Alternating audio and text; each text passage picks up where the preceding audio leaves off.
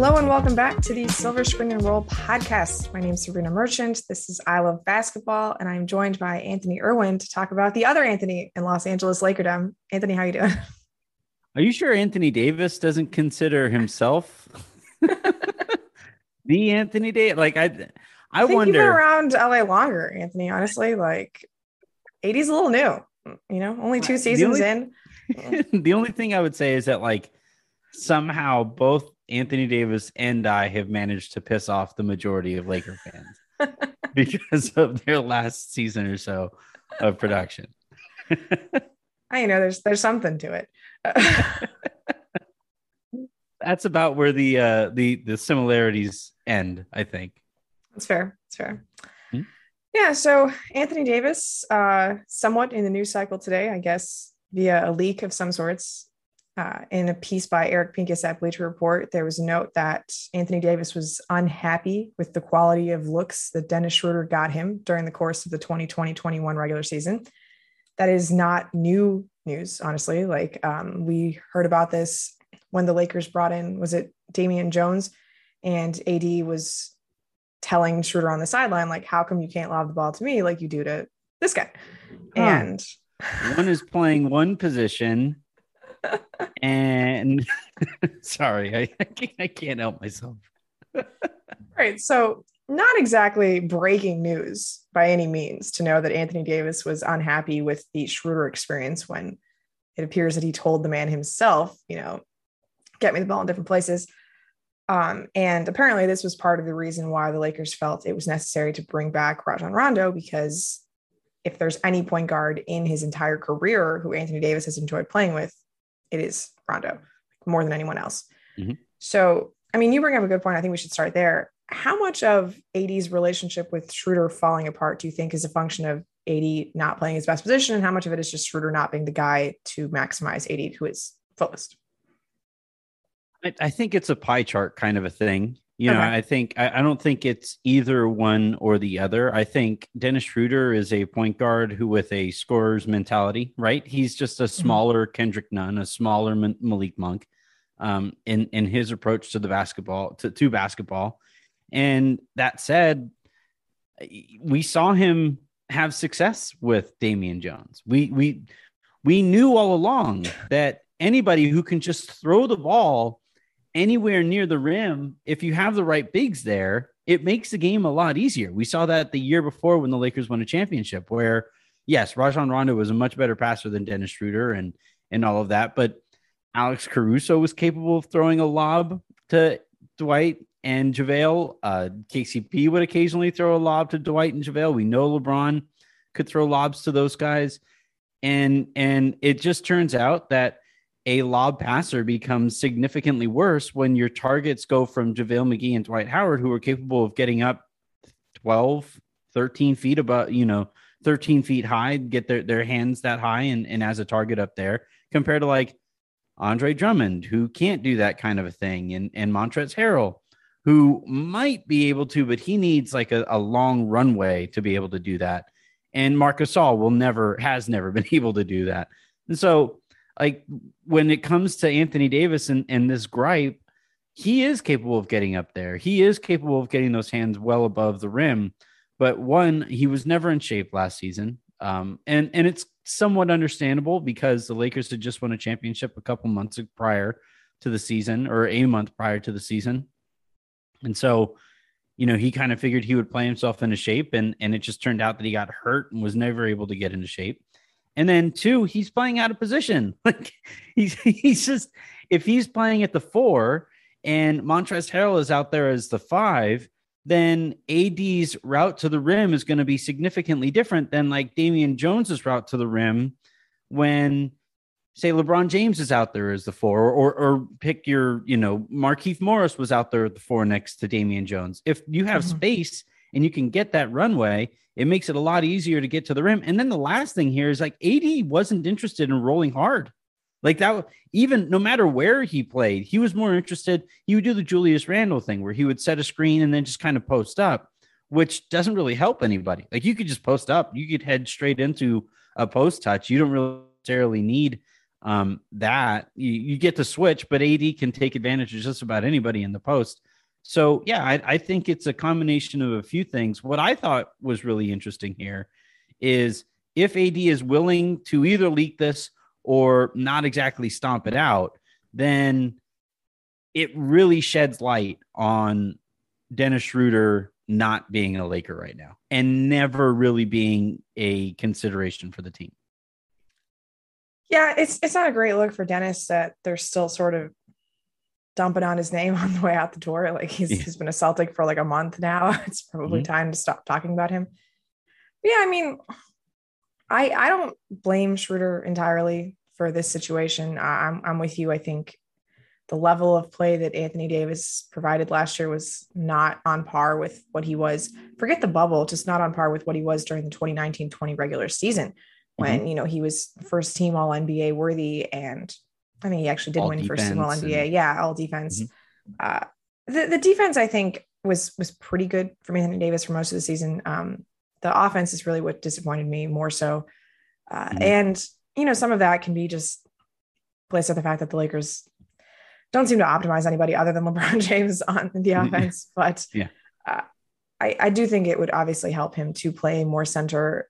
But, I mean, in his mind, he can say like, well, I didn't play center and Rondo still got me those touches and I didn't play center and Schroeder wasn't able to do that. And I, I mean, the lineups were staggered a little bit differently for the Lakers last year, right? Uh, A D played with LeBron in the second unit when, mm-hmm. you know, LeBron wasn't on the court, and A D played with Schroeder in the first unit when there were a lot of other mouths to feed in the starting lineup. His backup point guard was basically Alex Caruso, who, um, we've noted can throw a lot of passes, but again, not a pure passer by trade. So no. it's, it's, it's not exactly an apples to apples comparison with Schroeder and Rondo in terms of their roles on these two Laker teams. So at the risk of defending Dennis Schroeder, I don't think it's entirely fair for Anthony Davis to be complaining about him this way.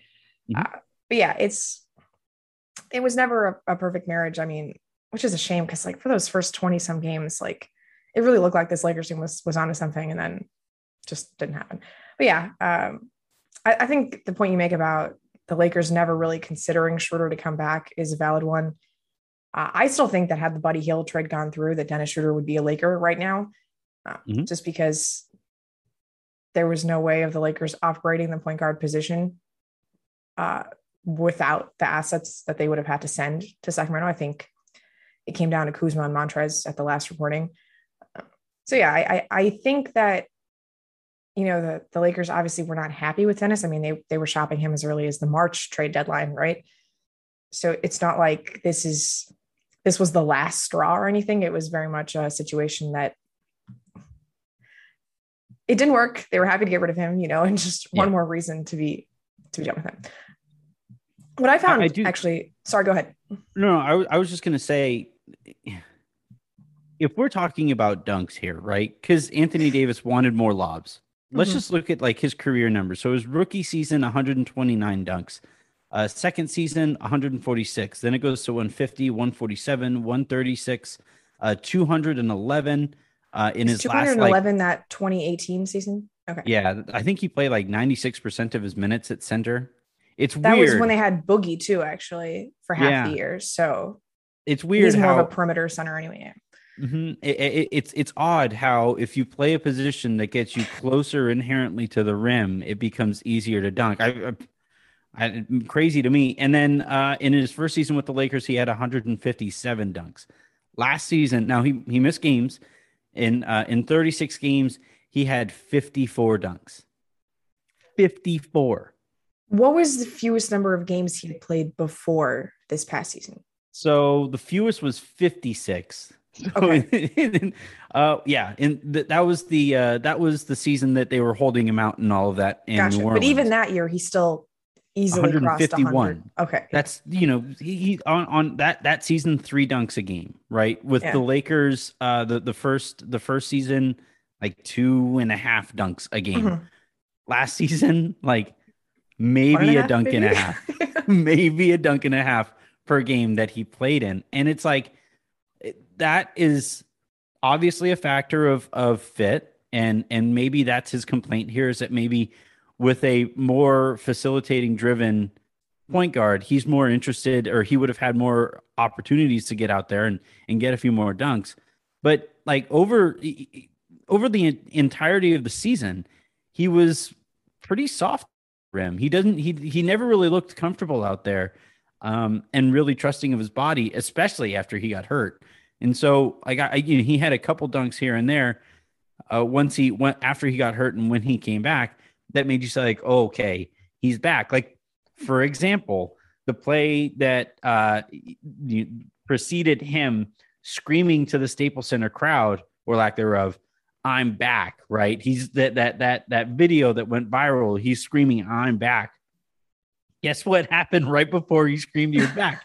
It was an and one dunk that I don't even think was off of an alley oop. It and so like he's so physically talented that um, anything just about that he wants to hold other people accountable for, like for the most part, he can also kind of look in the mirror for too. Yeah. And it's not like he was playing with, you know, these miraculous point guards in New Orleans either. Like he just managed to figure out a way to get to the rim and dunk the ball. Um, and he was playing center. Yeah. And like the, the Lakers theoretically brought in Marc Gasol to create space for Anthony Davis to mm-hmm. operate closer to the basket last year.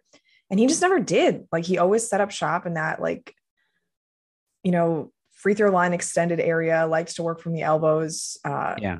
Really seemed to think that his jump shooting from the bubble would be sustainable over the course of the season, which, spoiler alert, it was not. Yeah. Um, and like, I, I don't think that the majority of Anthony Davis's bubble performance is unsustainable. Like the way he played defense, the way he attacked the basket, all of those things I think are replicatable over longer periods of time. But yeah, I don't expect him to be a fifty percent jump shooter all the time. Like that's, that's Dirk Nowitzki. That's not Anthony Davis. Like yeah, for all of the physical tools that he has, he's, he's not that guy. And he has to do a lot more than twenty some games to prove that he is that guy. So I, it's frustrating because he, he was so, so good. And then to come down to this level when mm-hmm. like, even when the rest of the Lakers were getting off on a really hot start, like I, I think they were like twenty-one and six at one point. They were really, really good. Mm-hmm. Yeah. Even during that stretch, it was just, oh, can you imagine how good the Lakers are going to be when Anthony Davis turns it on? Right. Yeah. And yeah. then he just never did. So, I mean, right. you can, you can say all of these things about how there, there wasn't enough time. Like everybody else seemed to figure out a way to shine at moments during this regular season. And it, it just wasn't the case for A D. And so I think he has more to prove than just about anybody this regular season. Like maybe it's Westbrook because, you know, he hasn't had a good postseason since what, like the twenty sixteen Oklahoma City Thunder. Um, but I, I would think it's Anthony Davis because he's the one that has the highest ceiling to reach. And it doesn't really matter if Westbrook is like twenty sixteen Westbrook. I, I don't think the Lakers reach what they want to unless Anthony Davis is the guy he was in twenty twenty. Well, so much of that is, is not just like in terms of Anthony Davis's production, right? Mm-hmm. But also like when he was a Pelican and or Hornet, was he, he was, he was, a I Pelican. Think it's both. I'm not sure. Yeah, you're right, right. So his rookie season, he was a Hornet, and then uh, from there on out, he was a Pelican. And so while he was in New Orleans, um, and like the, the season that he had that ended in a sweep against the uh, Golden State Warriors, but in which he and Rajon Rondo, by the way, beat the Portland Trail Blazers in that one playoff series. That was great. Like that was the season that everybody was like, oh my God, Anthony Davis is really on his way. Like there was some discussion about like, we might be heading into a season next year where Anthony Davis is considered the, if not one of the best uh, players in the N B A. Right. And that had a lot to do with the fact that he was a center. Like he was, he functioned as a center and, and I know he doesn't like doing it. I know he doesn't like, you know, there are some bigger productive centers now, uh, more of them than I think people give the N B A credit for. Right. We have Jokic and Embiid and Gobert and, and so on and so forth. But like you, you do have a situation here where if A D is willing to play the five fifty percent or more than fifty percent of the time, then the Lakers are going to be significantly better than if he plays thirty, twenty percent of his minutes there at the at the five, because it allows Russell Westbrook to be closer to that two thousand sixteen Russell Westbrook. Uh, fewer people getting in the way of LeBron on his drives to the basket. Uh, you allow yourself to have a couple extra shooters out there so that you can kind of work the math in your favor. And then if you do want to go smash, smash mouth, smash mouth against a smaller team, hey, we have Dwight Howard, right? It's like the the, the Avengers line, like we have a Hulk, right? You know, and, and then in comes Dwight Howard. And so like, I, I just think like it's not just in terms of raw production from Anthony Davis. It's about approach. It's I, I talked about it a lot on today's um, yesterday's Lowdown, where uh, Rajon Rondo is discussing how or talking about how he doesn't really care uh, that he's not going to get as many minutes as he wants. He knows that on this team, his uh, what he's going to provide is going to be mentorship and then the occasional production, and he's willing to make that sacrifice. And I just think like of every great team that has ever existed, talent is is one constant, and sacrifice and willingness and and and being open to sacrificing is the other constant. And I think in this case for Anthony Davis, his sacrifice is going to be playing a position that he isn't necessarily as interested in playing, and and doing so in a way that maximizes his talents. Like, it's maddening to watch this guy. He's one of, if not the greatest finishers of the pick and roll that I have ever seen, that the league has ever seen. Not that interested in doing it, right? He is one of the most versatile defenders when he's playing the five, that he can go out there and guard on the perimeter and then rotate back and and defend the rim and then rotate out and contest a three-pointer and then somehow get back to the rim and grab a rebound, right? Somehow all in the same play. And and yet he's not that interested in doing it. And, and I, you know, to a certain extent, like that kind of a possession sounds exhausting. Like I got tired just describing it, but like rolling to the basket and, and dunking with a wide open lane seems incredibly fun. Like I'm a, I'm a five ten round Mexican dude. There is nothing I would have loved to be able to do in basketball more than to roll down the lane and dunk on an entire city. And yet he just doesn't, doesn't seem that interested in doing it. It's kind of a bummer. Yeah. And, you know, for all the talk about how playing the five would make A D's life harder defensively, and I, I completely agree with that, especially with the, the lack of defensive talent the Lakers added to their roster mm-hmm. over this past offseason. I do think it would make his life so much easier on offense. And so I, I think there is some give and take that he's probably not considering as much. But then again, the way A D played offense last year, like there was really no effort involved in it at all. So maybe, yeah. maybe there's, that's what he's working with. Yeah. But yeah. I mean, I, I think, I think the point is clear. Like A D at center would be delightful. Um, you know, if, if the Lakers are so insistent on getting rid of Marc Gasol, we could just start A D at the five, you know, call it a day, uh, put in, who would you start at the four in that case, or like the three? Would you put Ariza in? I, I think he's too creaky yeah. to start. Well, um, maybe I, like I think you kind of have to start Ariza, because I remember back when Bynum got hurt, right? And he uh-huh. they basically said that he had like fifty-seven year old knees because right. like post injuries and stuff mm-hmm. that he had to start because he they didn't want him to stiffen up on, yeah, on the bench, yeah. you know. Mm-hmm.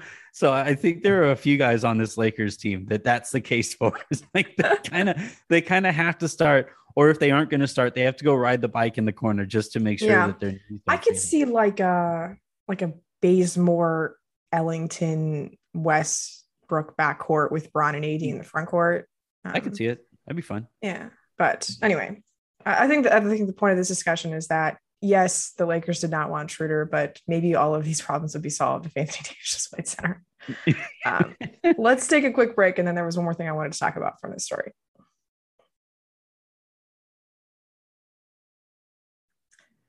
All right, we're back here talking about this Eric Pincus report from Bleacher Report. And the other thing that stood out to me, other than Anthony Davis saying that he, or Anthony Davis reportedly saying that he did not get the best passes from Dennis Schroeder, was that the Lakers have some concerns about their backup point guard situation, where Rondo is something of a hedge on the production of Kendrick Nunn and T H T, because the the Lakers, obviously last year, their backup point guard was Alex Caruso. He's no longer on the team. And so something had to be done to fill that spot, because I guess LeBron James isn't your backup point guard. I'm not entirely sure mm-hmm. why that is like a point of concern.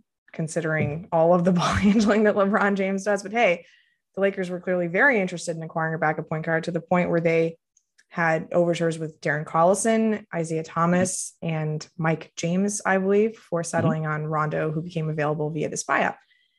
And so that leads me to my question. Why would you spend the bulk of your mid-level exception on Kendrick Nunn if you were not convinced that he can be your backup point guard? What do you think, Anthony? Seems like a fair question in terms of, like, because again, so this was a conversation that took place in regards to DeMar DeRozan. I remember um, back when there was talk that he was going to take a pay cut to potentially go to the Lakers. And he wound up getting, I believe, like, like three years, times. eighty-five, three years, eighty-five, fourteen, fourteen times more than he would have made. Good with for the Lakers. You, DeMar. Good for you. so, so I think, so I, at the time, there was the conversation where it was like, just in terms of raw talent, you go get the really talented player and you make it work here.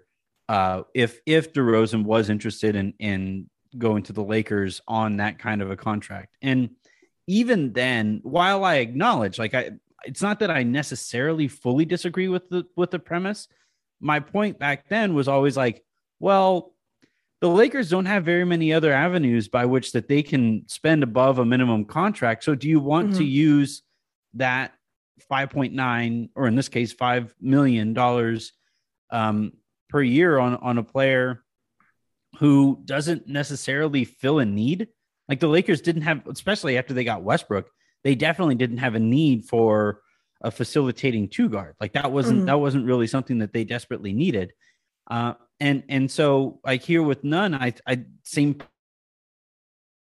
first player than Ken than DeMar DeRozan. Where did you really need a combo guard as your as your only other non-minimum contract that you can offer out there? Uh, Rudy Gay was out there for uh, available, and and the Lakers, I believe, at, at one point were making overtures to him. The story that is kind of kind of sifting around out there is that Rob Pelinka lowballed Uh, Rudy Gay, and and he uh, in in the time it took to negotiate with Rudy Gay, Mike Conley and the and the Jazz swooped in and said, "Hey, just take take the full exception and come over here and play mm-hmm. with Utah." And now Rudy Gay is is with the Utah Jazz. And so for like for where we're at in terms of of positional need, the Lakers need a wing, right? They don't need a combo guard. They have plenty of that, plenty of those, and and they would be, I think, better off had they just given the full uh, taxpayer mid-level to Rudy Gay at the five point nine, which he was welcome to taking, by the way, obviously. Clearly, because that's what he took from Utah. That's what he took in Utah. So so I, I think uh, that was a bit of a mistake there. And I don't know if this was, you know, basically the Lakers saying, all right, well, we'll give less than the the taxpayer mid-level, the full taxpayer mid-level, so that we have nine hundred thousand dollars available to us over the course of the season.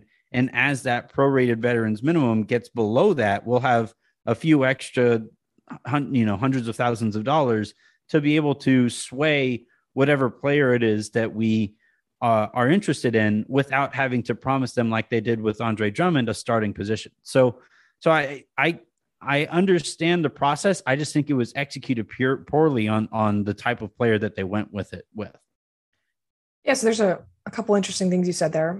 Uh, one of them, I I get the idea of wanting to save a little extra money out of the mid-level because, like you said, the Lakers are completely capped out and just have no other options with which to, you know, spend. So having that extra carrot at the end of the season, like for buyout candidates, is not mm-hmm. such a bad idea. I personally had thought that the reason they saved that extra money was to give a longer-term deal to one of their rookies, um, you know, so they don't have to go through that whole two-year restricted free agency thing like they did with T H T, but I don't know that any of them popped to that degree that you would hope that you'd want to like really lock like... one of them down. Yeah. Yeah. Uh, but yeah, I, I understand wanting to keep that little extra money around. I mean, cards on the table. I'm just not a Kendrick Nunn fan. Like I don't, I don't get it. Uh, mm-hmm. uh, you've got T H T exactly. M- mostly off the court. Um, mm-hmm. He had what one good game in the finals against the Lakers. And I think that really sits in people's memories, you know? Mm-hmm. Um, but yeah, to me, it's just like, if you, if you're going to sign a Malik Monk and you have T H T, um, and you've got, you know, Ellington and Bazemore who can play the two, like there's so many mouths to feed already at that position. Mm-hmm. Like, why would you create more of a positional logjam by signing a guy who I don't really think moves the needle at all? Like, for all of those arguments you're making about DeMar, how he doesn't fit a need for the Lakers, when the level of talent is so high, like it is mm-hmm. with DeMar DeRozan, I think you just say, F it, let's go for it, because mm-hmm. this is a former all-star um, who totally really get gets the job done during the regular season. Mm-hmm. Um, that's not who Kendrick Nunn is. Kendrick Nunn is a third-year player who has been pulled in and out of the rotation in Miami. Uh, I'm not really sure what he does best. Like, I know he's not a shooter. Yeah. um, so uh, I think it's like, but I think it's, it's a uh, certifiable bucket getter is, is, uh, ah, he's one of those. Yeah. Gotta, he's gotta love the, the bucket getters. Yeah. um, Jesus.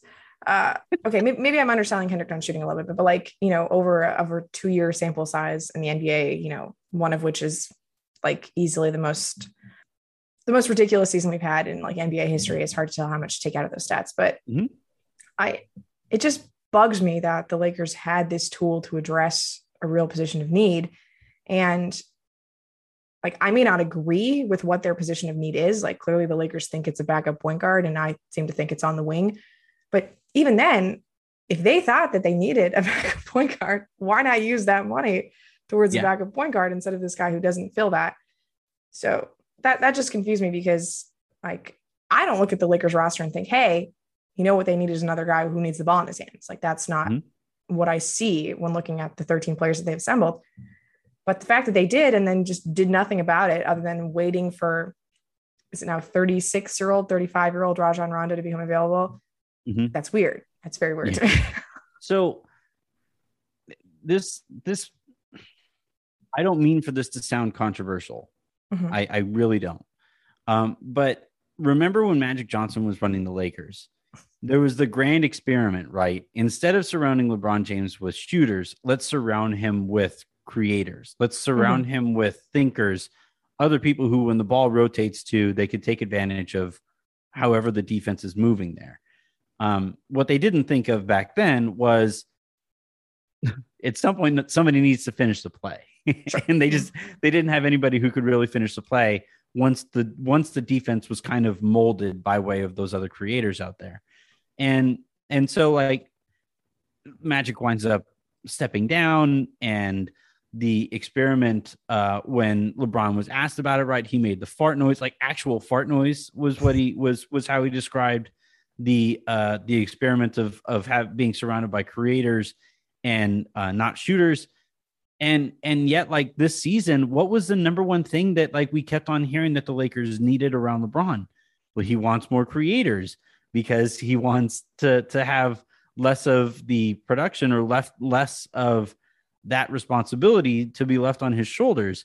And it's like, well, we saw how that experiment went the first time around. Now they do have more shooters, and they do have Anthony Davis this time around. So it is going to be more successful than Magic's experiment. But at the end of the day, why try to recreate the experiment, seeing as you've already seen it once before, right? And and like, yes, Russell Westbrook is going there. There are ways that Russell Westbrook is going to help, but the fit with LeBron James could be clunky, right? And yes, uh, Rajon Rondo and, and, and LeBron James uh, did come together and, and win a championship together, but like the Lakers were a lot more successful statistically when Alex Caruso was on the court, not Rajon Rondo.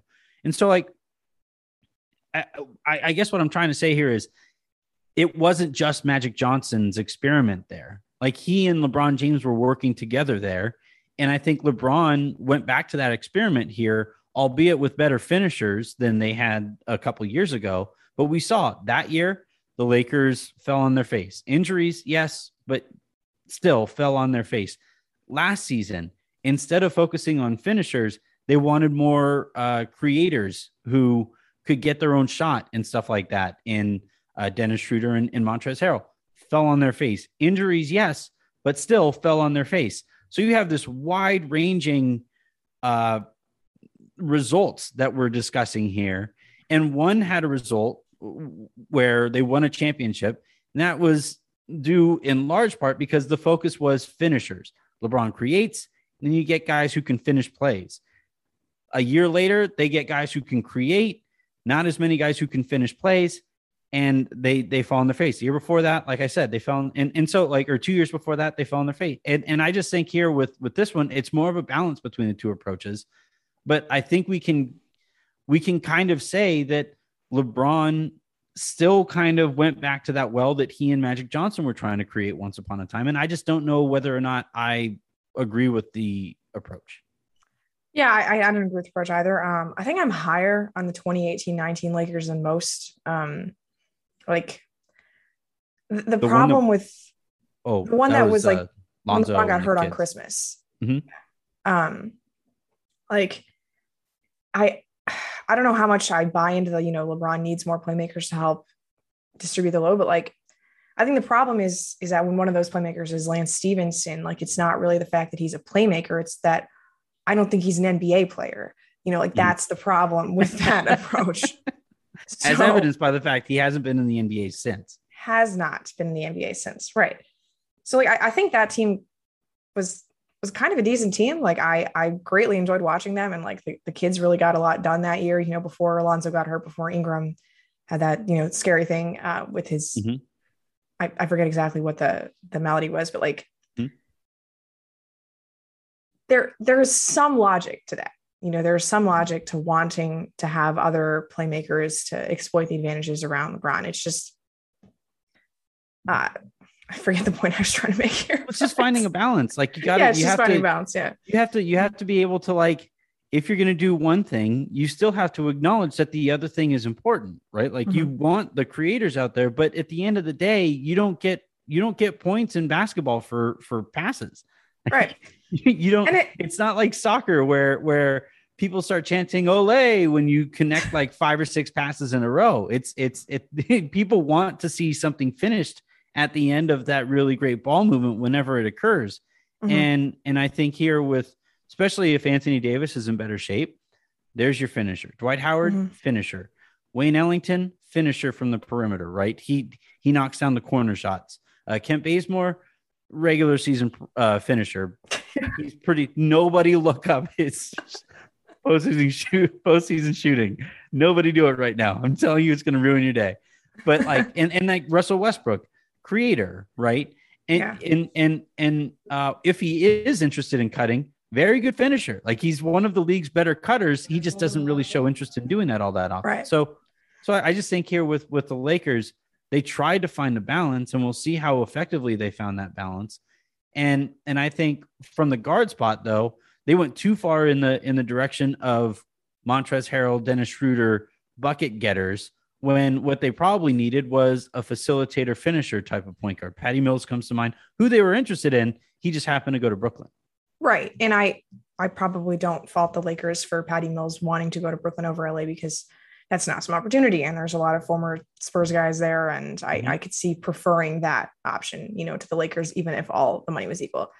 But it, I think it just comes down to like how the Lakers use their resources, right? Like I don't, I don't claim to have the best idea on how to build a team. Like if they have a different approach, fine. I just would hope that they, they used their resources to the best way possible in fulfilling that approach. And mm-hmm. to me, if you're waiting for a buyout guy to fill out a, a need that you've addressed on your team, that to me says that you made a mistake along the way. Yeah. Yeah. Yeah. That's where, that's where I think we're at. And, and I think, look, with Rondo, like it's the right correction now. It's that they had to make a correction in the first place. Like right, that's right. The annoyance. It's like, he's the right guy to get now, especially when you're considering like Darren Collison hasn't been in the league in a little while. Mike James mm-hmm. was like never that good. Right. And Isaiah Thomas is, is, is. I think I'd rather have Lance good. Stevenson. Right. And so I think with, when it's Rondo, you're, you're looking at like best of the bad options. It's just that, why limit yourself to those options when you had, when you had more resources to be able to use than, than the veterans minimum back when free agency started? Exactly. Um, I am just fascinated to have Rondo back on the Lakers. Uh, just, yeah. I, I never thought I'd be in this position, you know, where He was quite literally the worst player we could have acquired back in the twenty eighteen nineteen season. Uh, we were just... And then playoff Rondo happened. I know, right? And then not only did playoff Rondo happen, it completely disappeared for the Clippers, which was somehow funnier. If it comes back this year, Rondo gets a statue. I, yeah. He gets his jersey retired, something like that. Like if he just... He's going to be a Hall of Famer. He is. I wonder what the Lakers would do there. Because like Jamal Wilkes is... If Rondo wins two titles and joins the Hall of Fame, two titles with the Lakers, including number eighteen. Yeah. Number nine slash four is going up in the Raptors. I guess. So Wilkes, Wilkes played with the Lakers from eighty-three, no, from seventy-seven to eighty-three or to eighty-four. Um, so that means like he, he had a lot more time with the Lakers, was eventually a Hall of Famer.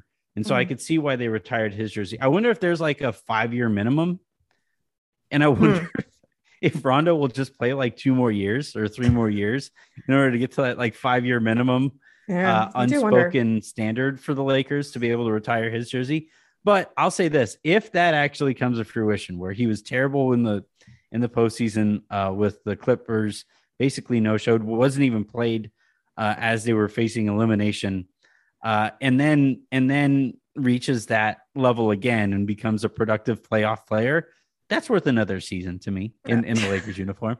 I, I would agree. I mean, uh, I, I feel like I've waited my whole adult life to see Rajon Rondo versus Chris Paul in the playoffs. And he just, I, it felt like Rondo was so amped for the moment that he just like shit the bed. And that, that was a major disappointment for me personally. But uh, yeah. yeah, you know, happy to have Rondo back. Unless Not as happy as so Anthony Davis, with, apparently. Well, if he had ulterior, ulterior mo- motives at play and was thinking of that while he was crapping the bed, then like, you know what?